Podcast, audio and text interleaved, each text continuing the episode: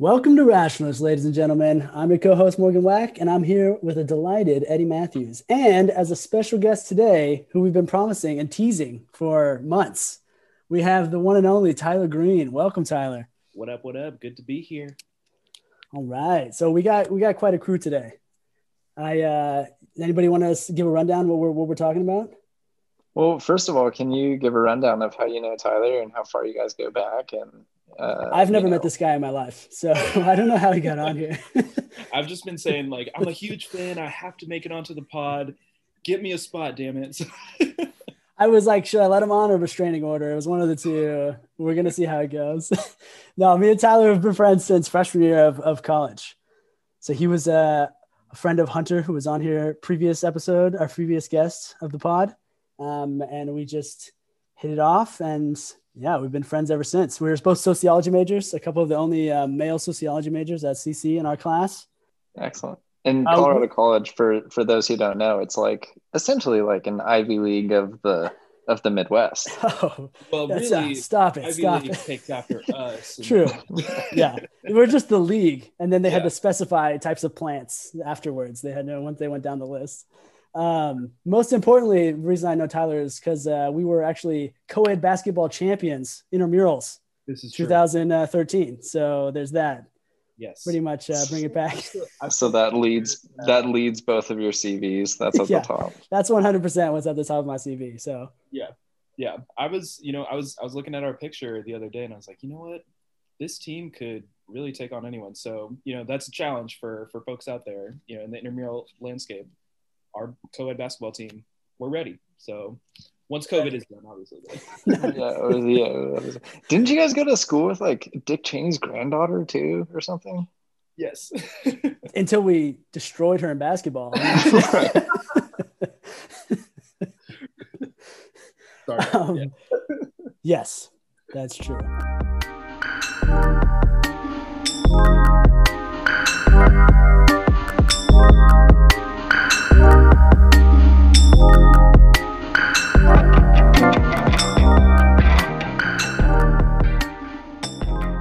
Right, now what are we talking about today, guys? Oh, the joys. Uh, uh, one of my very favorite topics to continue to talk about um, because there's a lot that goes into it. Gentrification. What a word.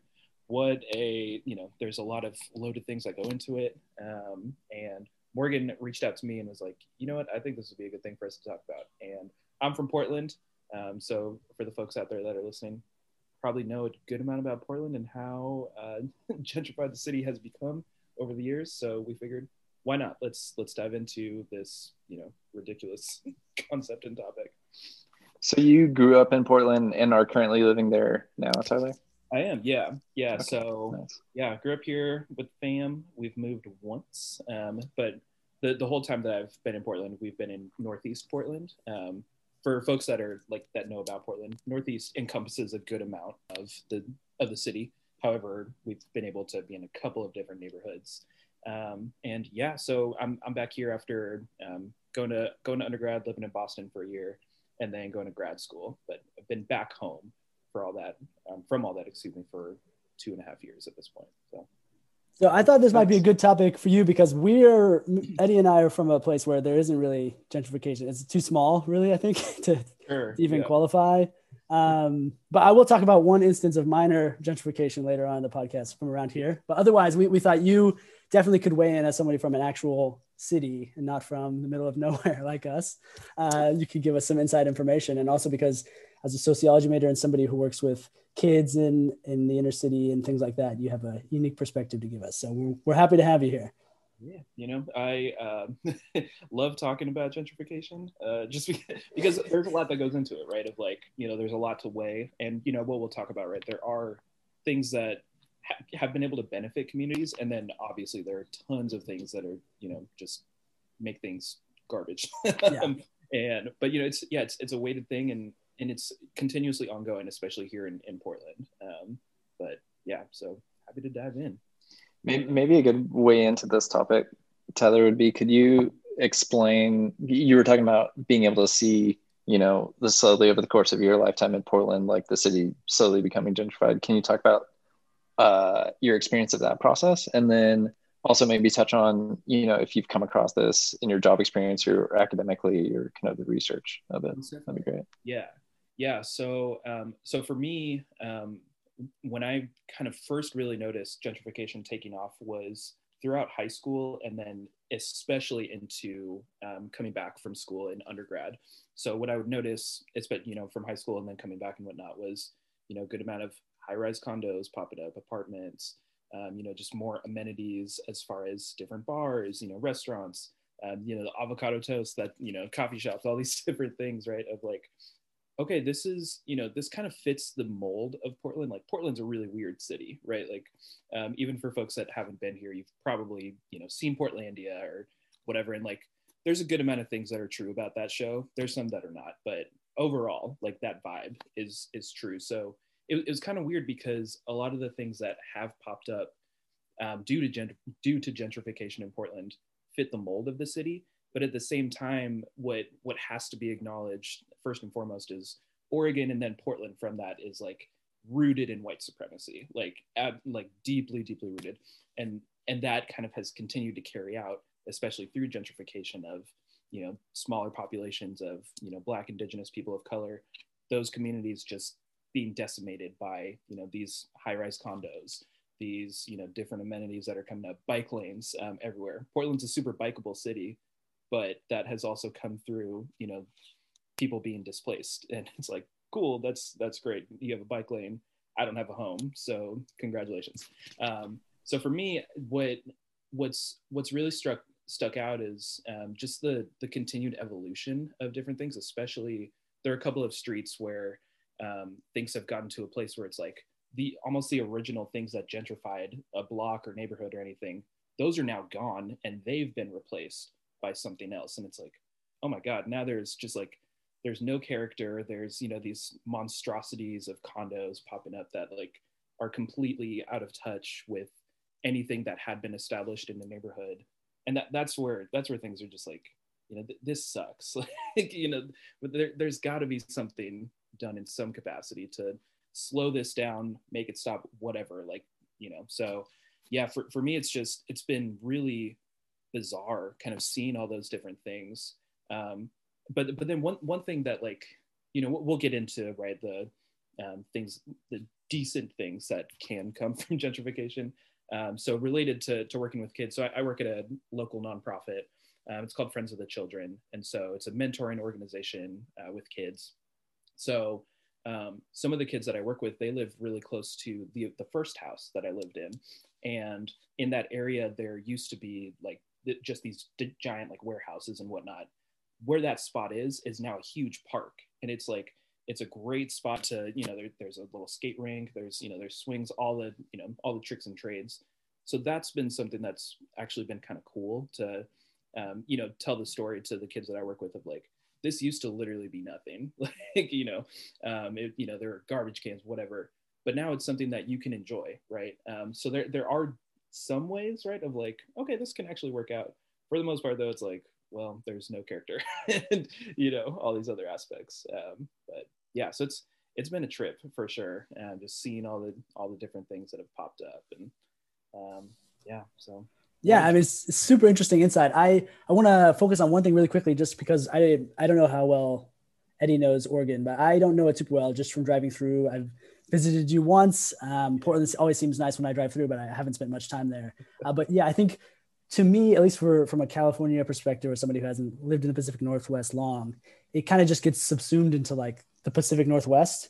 Yeah. And I kind of associate it more with Washingtonians and Seattle and uh, maybe more socially liberal individuals. And I think the same thing about Portland, but it is definitely the kind of, uh, we'll just say racist aspects of Oregon and the history there and the kind of prominence of these factions in the state i find really interesting and i don't really know much about that at all. And so i'd be curious to hear your thoughts on like why is oregon such a hot point or hotspot for anti-minority feelings or sentiments on the west coast? Sure thing. Yeah and so when, when I say Oregon, that especially moving back to let's you know go into the 1800s, 1900s, like that that really did mean Washington included Idaho, parts of Montana. So just that you know the Oregon territory, right, um, or the Northwest territory. So once once it gets to Oregon, though, like i mean up until i believe it was the early 2000s there was language in like deeds and then um, just legislation and whatnot within the state that still contained just ex- like overtly racist language about you know whether that was in regards to selling homes to to black people and making sure that didn't happen um, sundown towns you all may you know be be familiar with that term of like that was extremely prominent in Oregon, um, in Southern Oregon more so, and Portland's obviously much farther north. But the you know the sentiment was definitely there, and just the the the fact that like if if you were black and you lived in Portland for a long time, it was like you were extremely frowned upon, and like you were essentially an illegal citizen, and you know considered you know obviously you know there's a whole three fifths compromise like that persisted um, for a long time in Oregon and then in Portland. It was, you know, just founded on as a white utopia. Um, so the, those sentiments, since that isn't really, that isn't that information and education isn't really provided all that much. Like personally, I didn't learn about how that was, you know, a, a piece of our history until I was in college, and I learned that on my own. um, so if, if that's not ingrained in your in the school systems or anything like that, then those those sentiments are going to persist, right? Maybe it's not going to be overt, but there are going to be ways of, you know, just like fear factors, you know, all, all of these different things that just amount to, you know, people being labeled and then being thought of in a in a worse way. I feel like I missed that or, part of Oregon Trail next time I play, I'm not going to feel as bad when I die of dysentery on the way out west. exactly.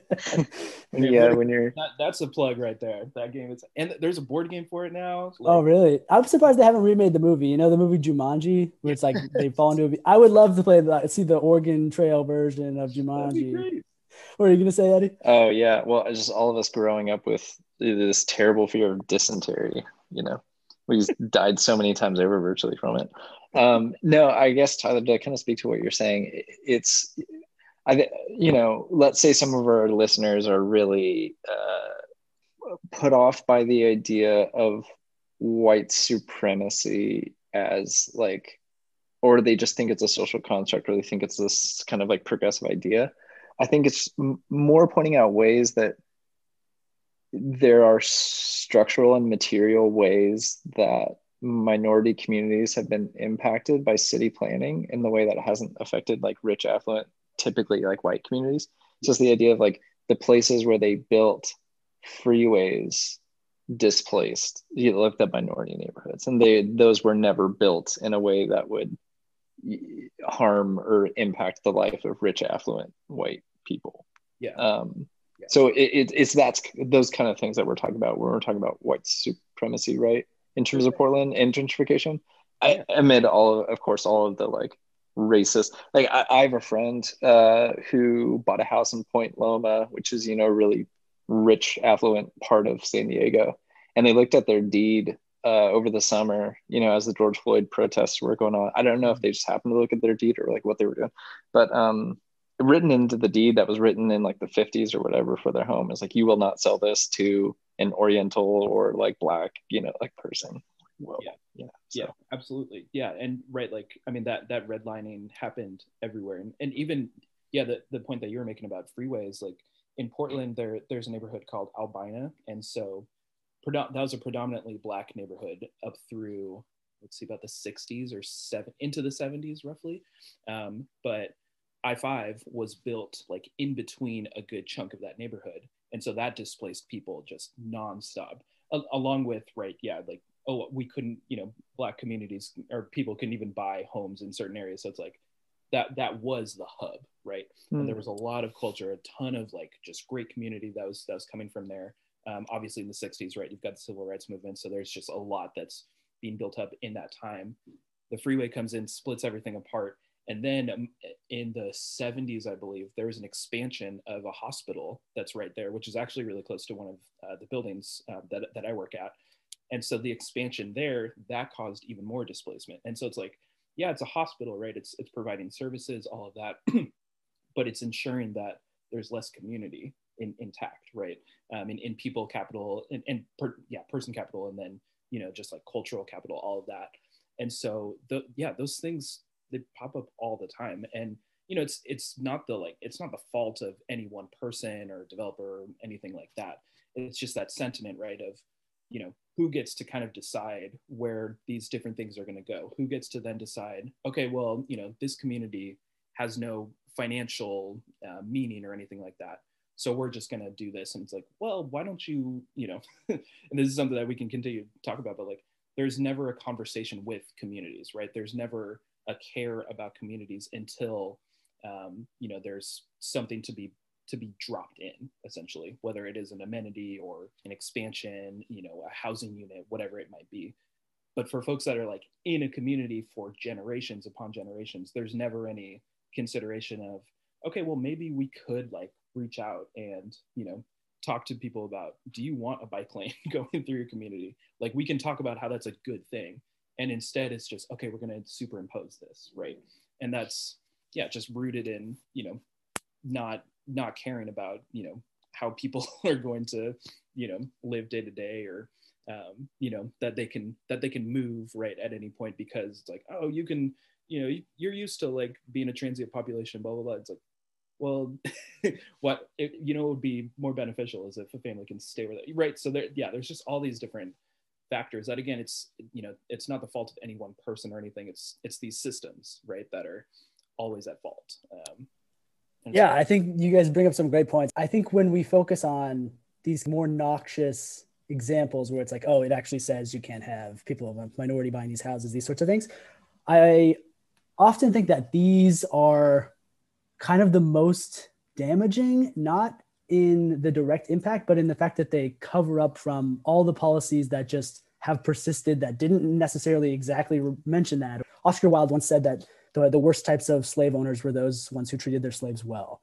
And I think about that a lot because it's it's those people that kind of rationalize or make it okay for these systems to persist.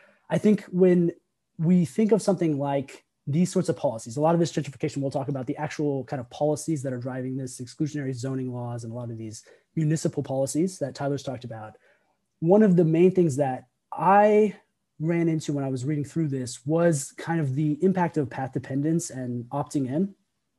A lot of the psychology literature and the behavioral economics literature kind of shows that one of the most powerful to have something persist is just by having it be the default option. That's why Facebook is throwing such a fit to Apple right now because they're trying to switch it so they don't uh, consumers don't automatically get their data, but they would have to opt in. I think when you pass all these laws, you know, in the 50s and 60s or even before then, even though they might not directly be impacting certain communities over others, it's really, really difficult to remove laws or to alter laws. Laws, once they're in place, are in place. It's incredibly difficult to get enough political support behind a specific law to change it. I was reading of this research recently about the downsides of participatory democracy in or in urban communities. And basically what the research showed is that when they actually looked at who was speaking and who was able to come to these meetings, the average person was like 75 year old retired white guy. It's like, of course, they're holding these things on like Tuesdays at three in the afternoon. Who can go to that except for like the retired guy who cares a lot about his local property?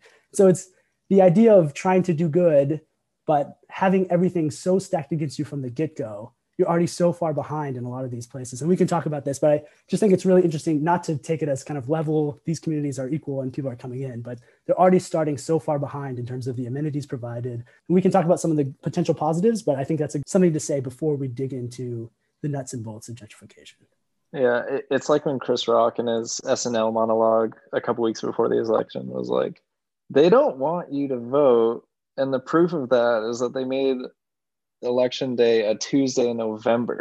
you know, like it's a really good point. Like all of these decisions, it's not to say that like every governmental action or decision is racially tinged or racially motivated or racist.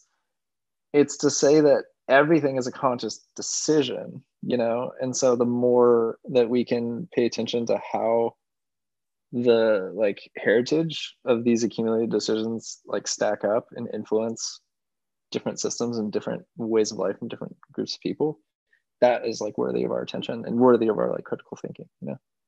Absolutely. But i will say this. From reading through all this stuff i have i would like to hear your thoughts tyler. I feel like the corporations have really sold out the hipster.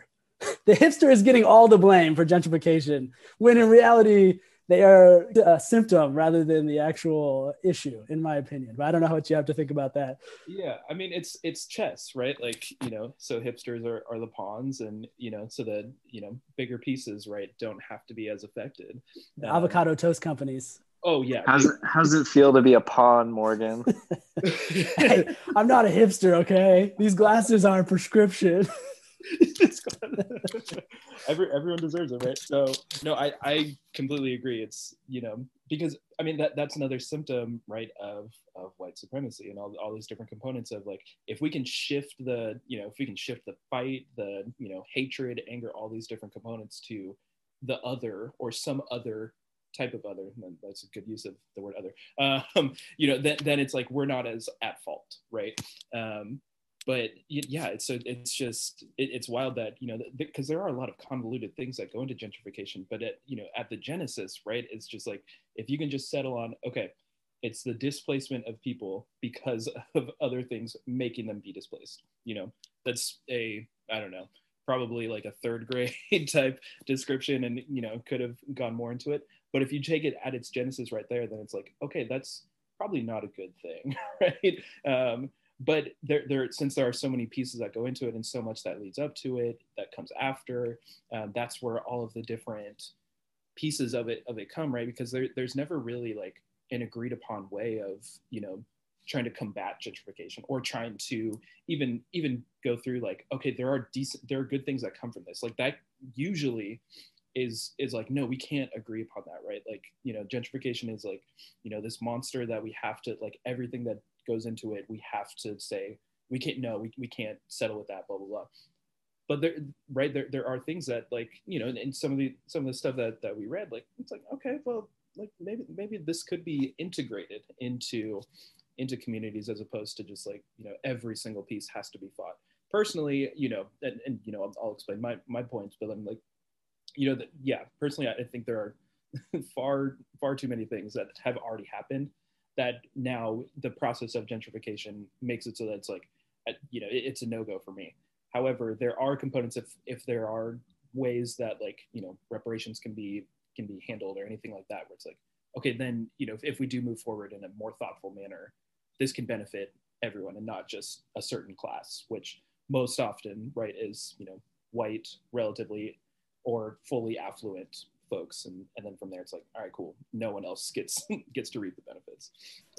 Yeah these are great points. All right let's let's lay out the the positive side because we've talked about it. Let's people who are proponents of gentrification and and mean to do well. I'm sure there's a group of people that like gentrification because they're just malevolent and they just hate the world. I don't know. But these are people that genuinely want to help people and they see gentrification or at least the processes that go into gentrification as providing some benefits to the local communities.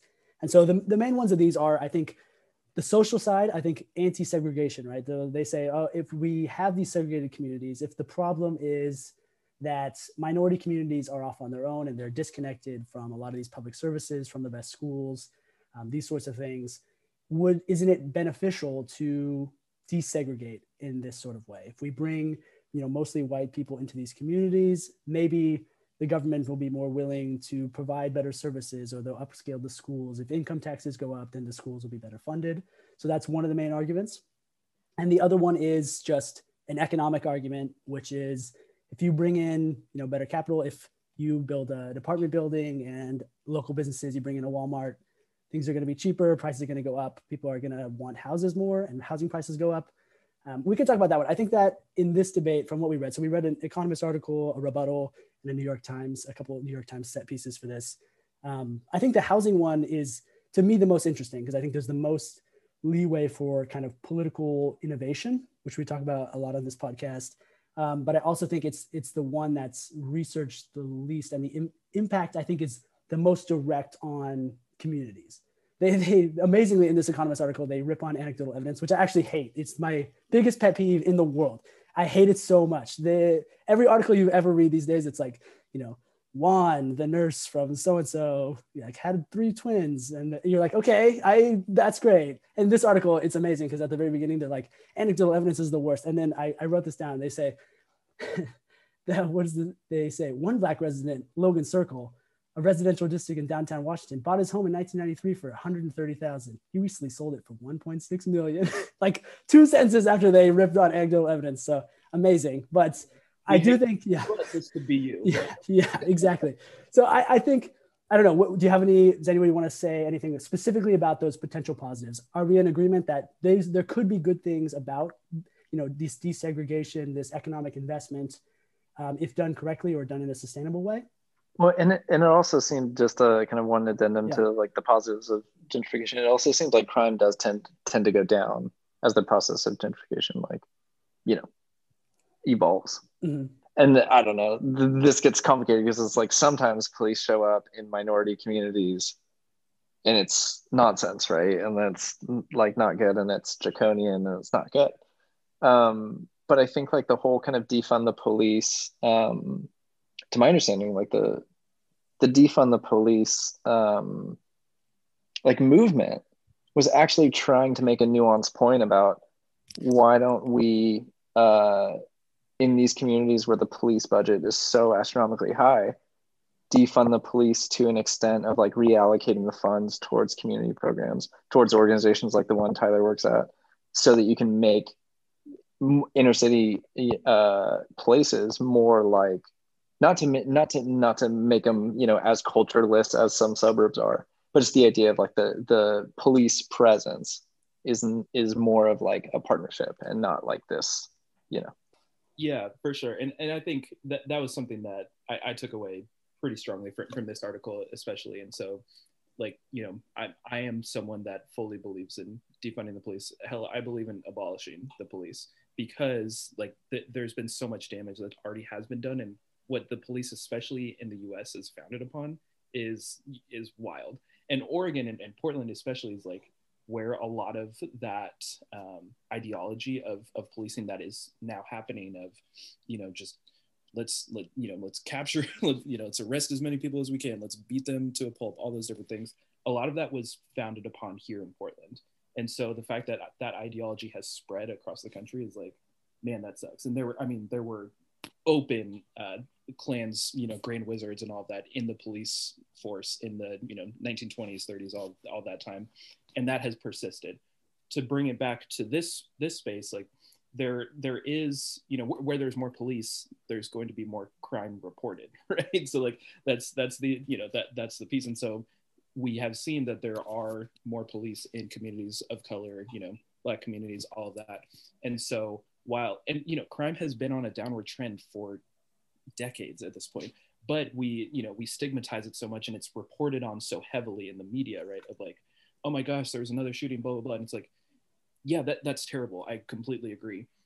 Over the vast span, right, there is not as much crime reported. And like things can be escalated, right? Because police can, you know, they can write their own reports and all these different components. So if so if those funds are allocated in a different capacity, right, then that honestly could in some in some concept be part of gentrification in like kind of a, a weird way. But again, right, yeah, that's that's where like different amenities can show up. There can be parks that are in communities. There there would be a better way to potentially integrate communities um, in in a more holistic manner, as opposed to you know this article kind of touched on it being like okay yeah if, if there's you know there's black and white people in, in community together then everything's going to be great and uh, right there's far more to that right? There's far more to that of like okay you have to understand communal practices like um, hell maybe reparations should be given to you know bipoc uh, communities because like that would probably be beneficial too. Or just like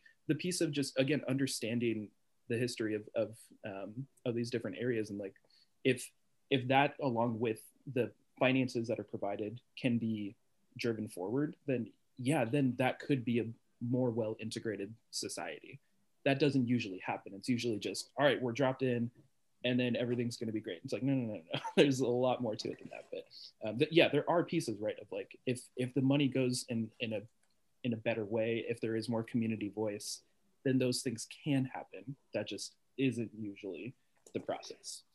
So yeah, you're speaking much more to like the lived experience, which I don't have. So I welcome you to to interrupt me here. Um, one of them, I think, just jumping back to housing, we can get back. Maybe we should, we should have a, a, discussion on Black Lives Matter at the end because we wanted to have you on for that. while it was going on, and now we can maybe bring some some reattention to it now that things are less in the in the media. So there was like an insurrection at the Capitol. I don't know if you heard something going on, other things, but uh, um, one of the things I, I wanted to say, I kind of see it as uh, a cascade effect in gentrification. Like you said, the, it's not as if this is gradual change where things are slowly integrating over time.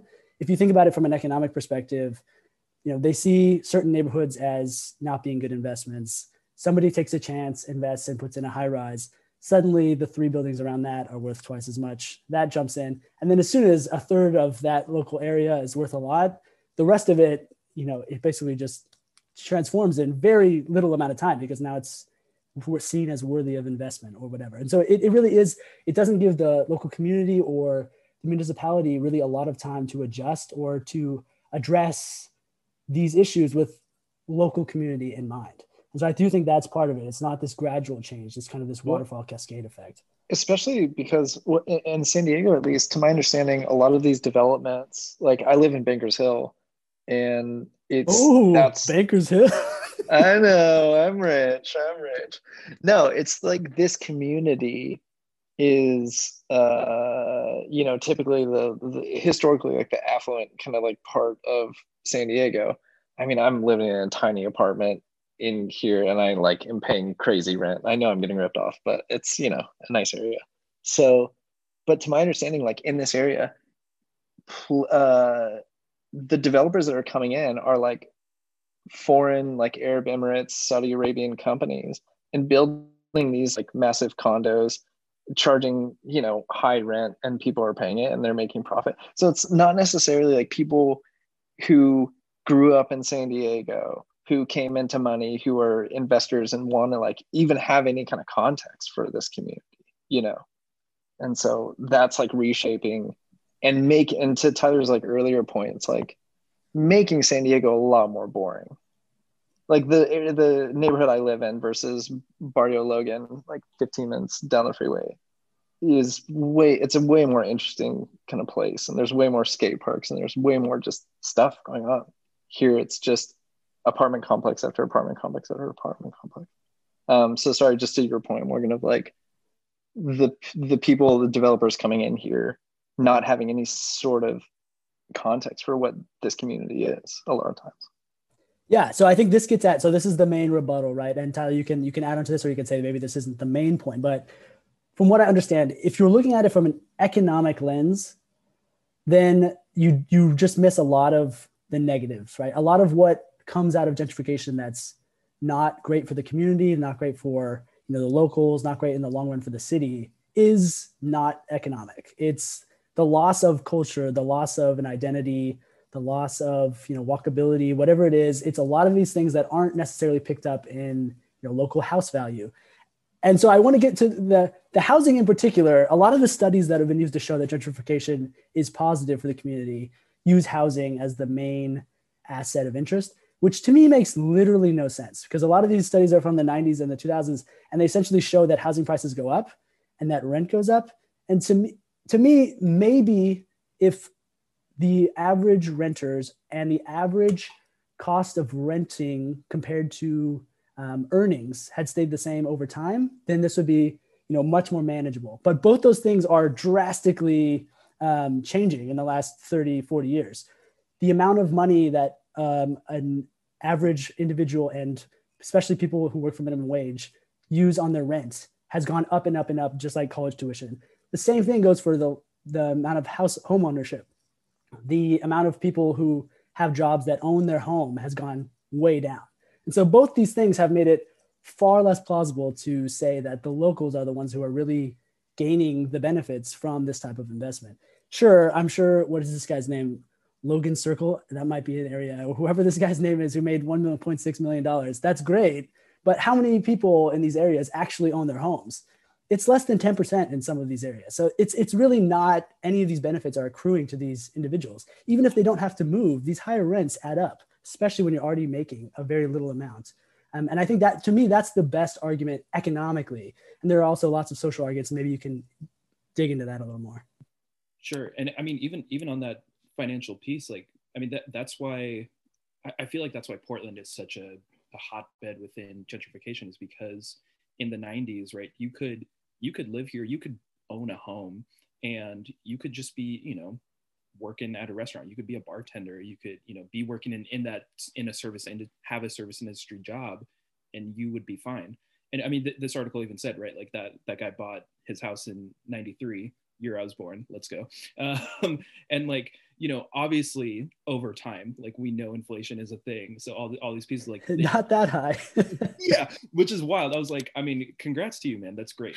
Again, right. An anecdote, but like, you know, so that that's why I, I feel like Portland is so interesting in this though, is because like my parents, they were able to, you know, buy a house in, in the mid nineties and I mean, like you know, my my mom worked at a um, at a baby clothing company. My dad worked as a chef. Like, they you know didn't have jobs that were super affluent or anything um, but they were able to you know at least afford a spot that was like all right you know we're we're okay we're home you know they're homeowners excuse me not me um, and um, but now right like I, I still live with my parents and you know for that'll possibly be the foreseeable future just because like i you know in the work that i have like or the work that i'm in it's not feasible to own a home sure you can rent right like that's fine but yeah, right. Like the rent prices have raised astronomically in in Portland and you know in, in any city.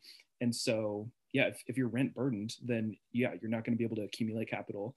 Um, you're not, you know, you're never going to be able to move forward. If anything, you're just going to continue to move backwards, right? So yeah, it's it's tough because you know I, I see how um, it, you know because ultimately what this is saying right is if you got in within home ownership at the right time, then you can bank out. But it's like, cool if I was zero years old in, in the 90s, right? Or if, you know, for, for, you know, for folks that were adults at that time, then it's like, okay, if, if you, if you missed the spot or anything like that, then you're shit out of luck too. And that it, it, it's it sucks right?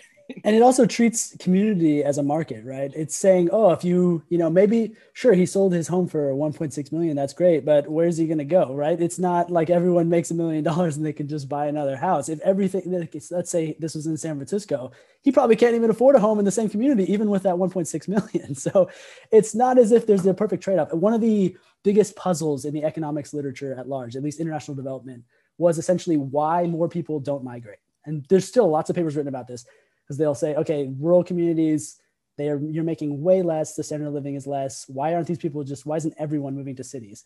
In the aftermath of the Greek financial meltdown, um, the Eurozone crisis, it was a huge um, anticipation that basically there would be flocks of Greeks moving to the other parts of the EU. And essentially it didn't happen. There was very few. I think it was like 300,000 Greeks that left in that period of time, and most have gone back since. Um, and this puzzled lots of economists for a long time and it took sociologists and a lot of other um, disciplines to come in and say, this is where their families are. Like, we shouldn't need an economic analysis for this. This is where they live. This is the languages that they speak. This is where they've grown up. These are the people that they know. It's not as if you can just trade in a $10 home for a $20 home and say, well, my family's worth $10. See you later. You know, I'm going to Romania. That's not how things work. And that's not how people work. So it, it really doesn't make a ton of sense. I understand a lot of the, the desire to have more integration i think is very strong. And i think that is you know definitely a positive if done in the right way. So maybe we can shift over towards kind of policies to combine the best of, of both worlds. Maybe not completely restricting these sorts of trends but definitely having them exist in a way in which the local community has the final say or at least the local community is able to veto the pace with which certain gentrification happens in certain cities I think w- one of the um, articles that we read, and Tyler, I'd like to get your um, opinion on this because you're much much closer to, uh, you know, like these communities and and community planning and like all of the thinking that has to go through all of the multifaceted kind of problems that come up with with this. The idea of a community benefits agreement where um, I'll just read kind of a short segment of this article. It's just the idea of um, they cite Santa Monica as an example, which isn't a terrible example in my opinion, because Santa Monica is like a crazy wealthy, like disproportionately wealthy community that's not representative of like communities in America.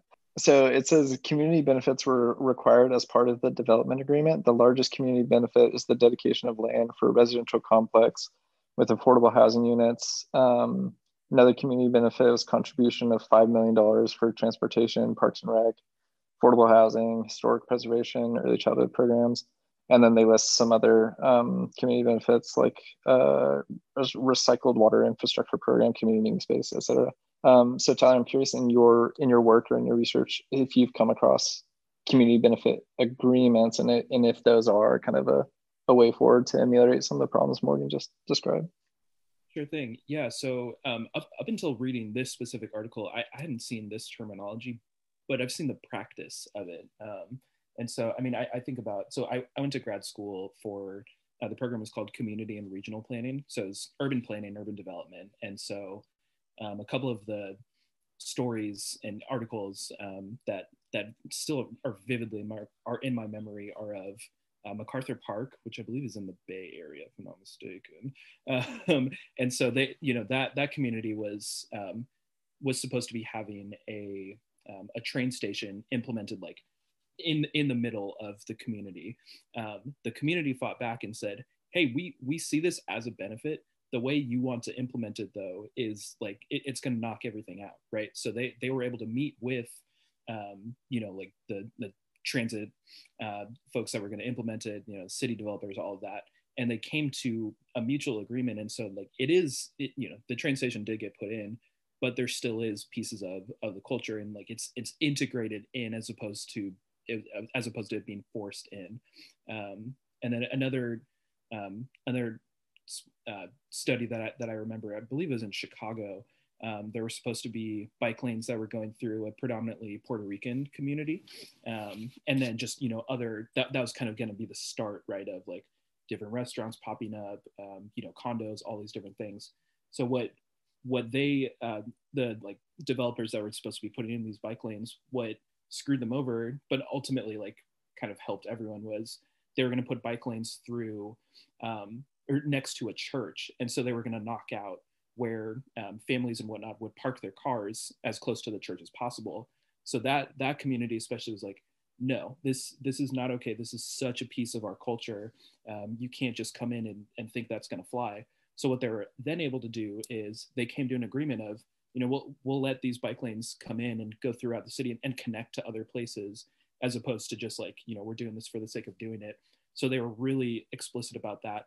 And then ultimately, they were really explicit about making sure that everyone in the community, especially young people, had the knowledge of, okay, this is how you, you know, continue bike maintenance. This is how you put on a helmet, you know, just all of these different pieces of, okay, if, if, if you're going to use that amenity, use it safely, right? And here are the tools. And so there were, I mean, there are multiple uh, bike shops that popped up and are run by uh, Puerto Rican folks and, you know, just folks in the community, as opposed to, you know, just like what typically happens, right, is you know people from out of town or you know suburbs, whatever, come in and they're like, all right, this is my show.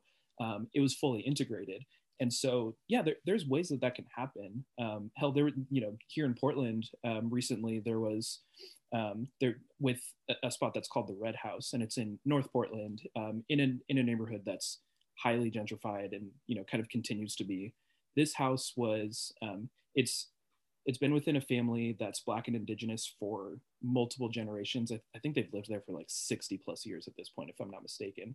Um, and the city was they, they've gone back and forth with like um, different loans and all and there's just been a, a, bunch of confusing aspects with it that has ultimately then led to the city was preparing to evict the family. Um, and from what i understand they had reached this agreement like well agreement but the city was prepared to do that like two years ago um, and then, you know, but there, there had been so much back and forth. And then they were like fully preparing to carry it out in December of 2020. Um, and they did actually begin the like physical process of removing the family. Like, I mean, they, they went in like, you know, destroyed things that were inside, um, things of that, like property and all of that belongings.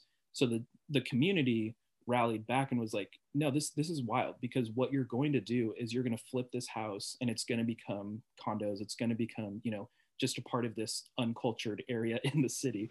Um, so there, I mean, there was a, a huge rallying effort, and um, folks within the community were actually able to raise enough money for the family to get the house back, um, and you know, pay back or whatever um, was required. And so now it's it's kind of in a, a litigation phase, but the community did fight back and was like no what we're to do is we're to like essentially occupy this space and not let the city evict this family um, and so from that like you know there i mean there was you know there's community care stuff as far as if you need first aid here it is. If you need food here it is.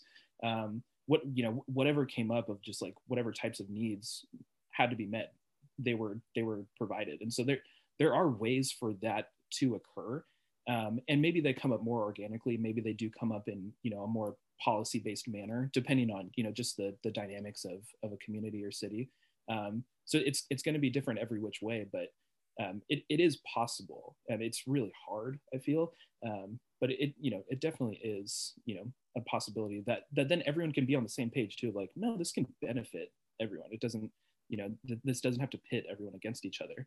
Um, there are ways that you know folks can like work together and you know still have um, communal respect for you know history and um, all these different dynamics and actually then have things set up of okay here are here are amenities here are you know these resources that are allocated um, equitably. Yeah i think that's a great point. I think it i'm optimistic for once that we can improve with new technologies ways of bringing in community members that would otherwise have been excluded from individual meetings and town halls where now we can maybe reach people with text messages or through the internet and people can organize campaigns or like things on facebook and get the attention of these projects in ways that they couldn't before and i do think that is one benefit that has come out of the interconnectivity of the past you know 20 years um, and i do think the, the, the issue is it's really is it's a local flavor, right? Like maybe there are certain areas in a town where it is an industrial area, or there are lots of houses that aren't owned by anyone and are and those places sure you you put up some new community houses for new individuals to come in or you put in a community center or whatever it is but it really can't be from the top down in a way that other policies can you have to have that community engagement and i do think that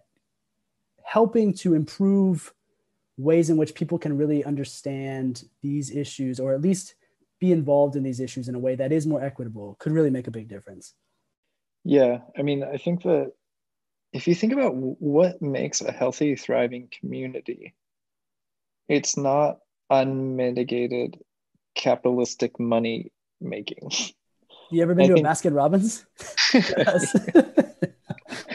I just um I think it's very you know, I was watching a, a thing today that where um an early Facebook employee who's now a billionaire of you know another like hedge fund or some company um, was just talking about was critiquing his former company at Facebook, and it's the idea. I, I think people are forced to see this problem writ large in social media companies that were designed to make money. And and they optimize making money and they're so damn good at making money that it's destroying our democracy.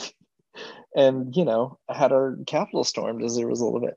And so they're like it's like huh maybe optimizing an organization with the sole purpose of only making money isn't the only kind of like a guiding principle worth you know it's a if we're making communities take san diego for instance. In the short term if you want you know uh, developers to if, if you want developers to make the most amount of money possible it's like great yeah in the short term sell off everything in sight and let them build big ass condos. But the long term is like people are going to want to come to san diego less and less and less and less because the only reason will be the beaches rather than coming to see actual like like a culture formed you know? And so yeah i just think it's really short-sighted. But it also takes so many um contributors i think to i mean how many people did tyler list when he was talking about what it took to save this one house and in one community right? Like it really takes designing places for these people to know and meet each other and care about each other and then designing ways for that to influence the policy decisions you know? So i think like a reimagining of how we design communities and language and spaces and i mean i think that's so crucial you know? And it's part of a conversation i was uh, helping out with in terms of like trying to make san diego and tijuana like the world design capital in in a few years um, trying to just like reimagine how we think about the border as not just a militarized space in, in the same way that um, you know we're talking about here so it's it is interesting. I mean, maybe this is a different discussion. We can we can have you back on, Tyler. But the the fact that I, I'm always surprised when people are like, "Wait, Facebook did what?" I'm like, for some reason, I, maybe it's just because they're great at advertising, right? They have all the data, so maybe that's it. But when people hear that the military is involved with something, they're always like, "Well, the military is going to military," but then they're like, "Oh, this company's involved." Wait, they didn't help the poor? It's like, wait, that's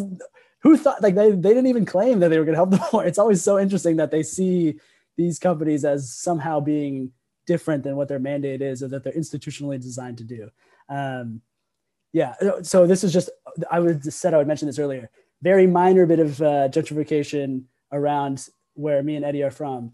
There's a small beach town where we're from, and it's the the I would say the character comes from. There's like an old bowling alley of, of an old like pool place, and these places are like cheap. You can go get a drink or you you can have a sandwich or whatever. And there used to just be this big lot where everyone would park and go to the beach and whatever. And they put this massive hotel. Like I don't think I could even afford to stay there, like right on the front of Pismo Beach area. And I was having an argument with people like, they're like, oh, Pismo Beach, really look it up. And I'm like, no, this is terrible. Like it's completely changed the vibe of the entire like beach area. And it drives me crazy every time I see it. It's because the reason people live where we do is because they don't want to live in LA.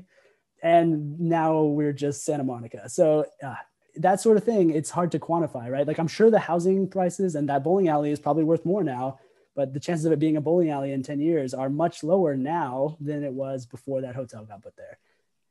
Yeah, it's like it's like looking at the stock market and judging like, oh, America's doing great. Look at the stock market, you know, in, in a time where the stock market's booming and just disregarding all, all the racial tension, all, you know, everything else. Um, I don't know.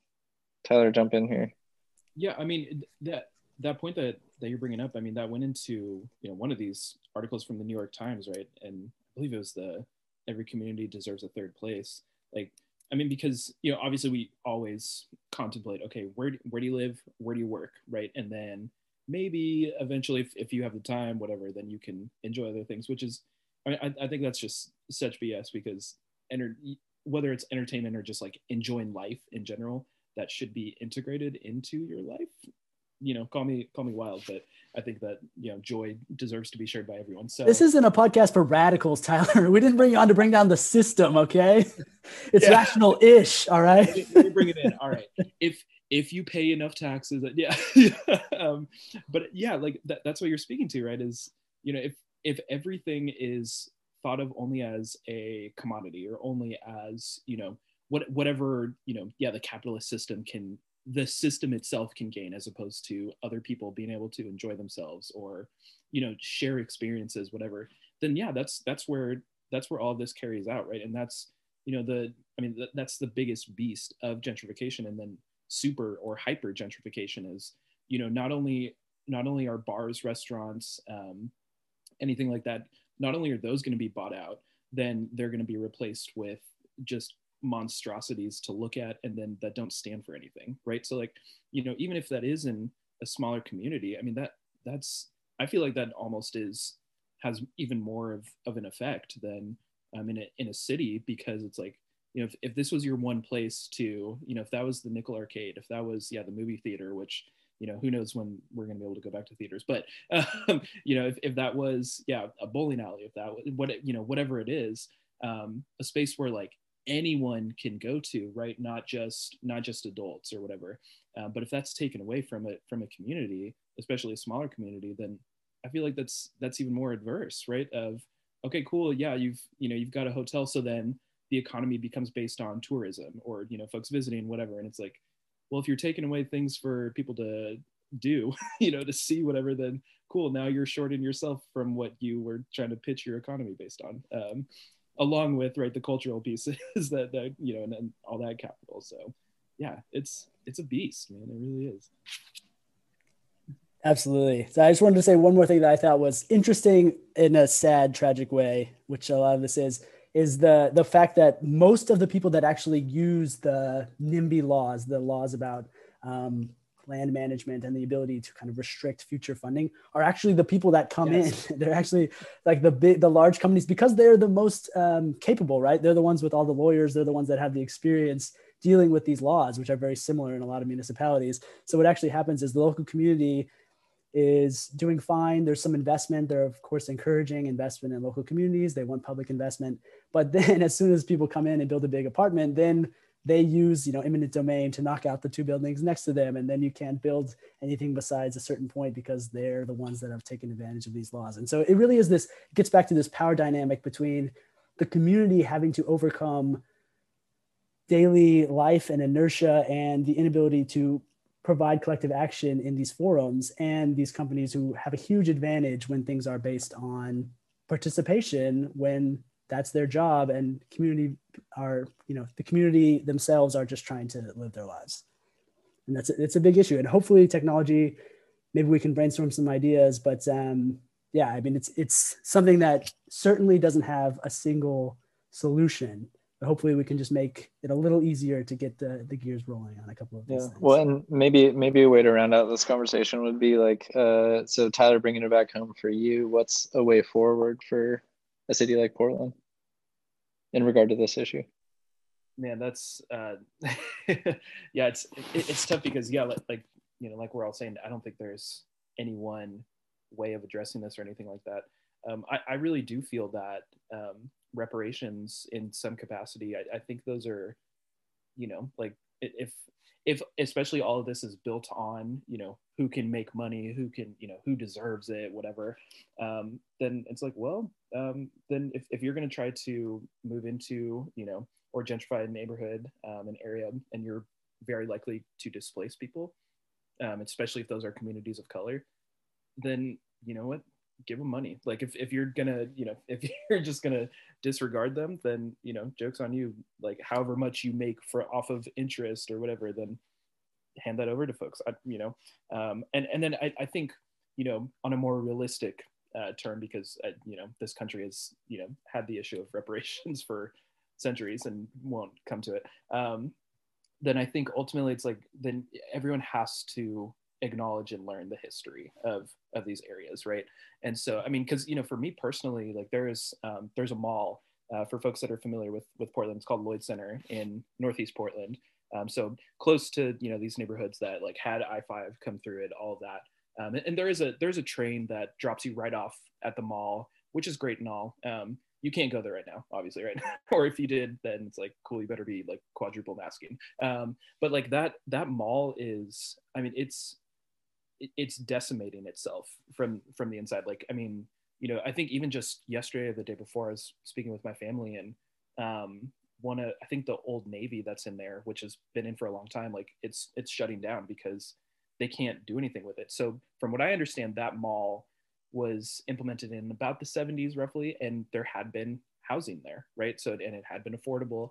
Um, and now what's likely to happen is the movie theater that's associated with the mall that will eventually at some point become housing units. But those are going to be really expensive right? Because it's in you know it's it's super easy to get to downtown portland from there. Um, you know it's a safe area. Well you know like there's associated things with that but like it's it's a safe area um, whatever that means. Um, so yeah prices are going to skyrocket there and then you know for for communities that have been there for generations whatever they're probably not going to be able to reap any of those benefits whatsoever right? So it, it's just like it's like a almost like a long like full circle con. So I, I think just you know the way to go about that is to ensure that you know developers especially and then you know just members of the community that um, might ultimately be like oh yeah we're pushing for this whatever it's like well you, you got to learn the history of like where this came from right um, and you know i i don't then think that that might change minds of you know enough people. Um, hopefully it does. Um, but I, I think it's it's such an important piece because that's that's what's gotten us into these situations of you know people being okay with this happening people being okay with you know like hundreds of police officers in you know predominantly black communities. Um, you know all, all of these are symptoms of one of multiple things. And the crux of that is false information. And it's like so if you're given correct information and and correct history and all that then like then from there you might be able to like kind of piece together okay yeah this would be this would be beneficial to you know to be on like a community board or you know um, you know donate more money to a nonprofit so they're able to you know kind of um, you know spread their wings a little bit more not be you know like the end all be all but be a higher contrib- contributing factor than you know the yeah the hotel abomination or whatever. So um, I, I, think there, there are ways right? But ultimately it's you know it's about yeah learning history and then i mean just reallocation of funds um, into more community based spaces um, and then empowering those you know individuals um, you know businesses whatever it might be to like actually be voices and champions within the community and not you know some developer you know these these systemic components. Yeah no that makes a lot of sense. And maybe kind of a connection to our last podcast that me and morgan were just kind of like bemoaning the state of i don't know uh, politics in this country and like uh, how difficult activism can be in the era of mitch mcconnell. Maybe like the answer to that is just focusing on like your your local school boards and your community meetings and showing up and talking about stuff that where you know you know where where these are community issues and they're not going to be impacted by any executive action at you know the highest levels of of government whether that's a you know someone who's a republican or or liberal so that you know these are yeah, just creating more buy-in and more like activism at the, at the, at the very kind of just grassroots community level. Yeah, that's a way forward. Yeah, hundred percent. I mean, obviously, people like you, Tyler, have been doing this for a long time. But I mean, I guess I'm speaking to myself. And no, yeah, but I, I mean, I think yeah, even yeah, just like local politics, right, is so essential. And I mean, you know, because we, I feel like, especially in the U.S., we do get caught up in the you know kind of like Senate races, you know, presidential elections, all of those components it's the stuff at the local level that's going to have the most impact. So yeah, if you are able to, um, and that's a piece of um, accessibility, right? Because more often than not, like a school board meeting or a city hall meeting, um, you know, Morgan, you, you mentioned that meeting, right, where it was, you know, God, it's 75 and it's 3 p.m. Um, like more often than not, those meetings are, I, I feel like at least, um, purposefully set up so that you know folks from the like more you know more common folks aren't able to show up um, so with that it's like okay if, if we can find someone like within a group or something like that um, that's able to represent you know this section then let's go to that. Or like yeah i mean i, I think that's i mean that, especially in portland that's over the summer that's where a lot of momentum grew is from the community being like no let's let's gather together. Let's show up at these city hall meetings. Like i mean retroactively I mean, especially over the summer, it was, it was a lot about like police budget and whatnot. So things had already kind of been set in place, um, but folks were able to attend and at least get more information and you know and more buy-in. And now it's like, okay, like let's let's keep this up. Let's keep the momentum going, um, and and not lose sight of you know all, all these other goals and whatnot. But yeah, like the, yeah, the, the game of local politics is I mean, it's essential to, um, you know, to find a way to, to buy in. And it's really difficult, but however you can. Um, that I would strongly recommend that that being a piece. And it, and it really is buying in. Like that is your money at work, right? So, Morgan. Yeah, I mean, I think it's a great place to end it. I think uh, the call to be more involved, even if it's just, you know, reading a local paper or something, just knowing what's going on in your local community is something that it's it's not I think we forget that this wasn't always this way. The nationalization of the news in the United States is actually a pretty recent phenomenon and comes with the internet and, and the takeover of local cable news by a couple large conglomerates. Um, but a lot of studies have shown that people have become more attuned to these national elections. Um, nowadays, you pretty much vote for the president of the same party that you voted for. It didn't used to be that way. Your local politician didn't really matter what party they were from. You voted for them based on you know good works in the community, and that has become disconnected in a lot of places. So I think it's a great place to end it is just you know look up who your local councilor is. If you can name them then you get a gold star from rationalish. If not then uh, don't tell us. Look it up and we'll still give you a gold star later on. So you got that going for you. Well tyler this has been great. So glad to have you. You're gonna have to come on again. You're always full of wisdom and uh, we've got lots of, and we didn't even bring up basketball once. I thought about it. I was like i was going to talk about local communities and stadiums. I was going to bring but i was like all right i'm going to hold off. We yeah, can hold it for another yeah, pod. Because i mean ultimately that that probably in portland would be the end all be all. Like if we get a mm-hmm. statue mm-hmm. of Damian Lillard hitting all of his game winners and uh, season, you know, series winners, then like that's two right there. uh... I think abolish the stadium, have them play in the parks around the city, revitalization Dame tour, downtown Dame. you, you can see that statue from like a mile away by those highlighter, highlighter yellow shoes. Yeah. That's a great way to go. All right, folks. Until next time, Thank you, rational listeners. Peace out.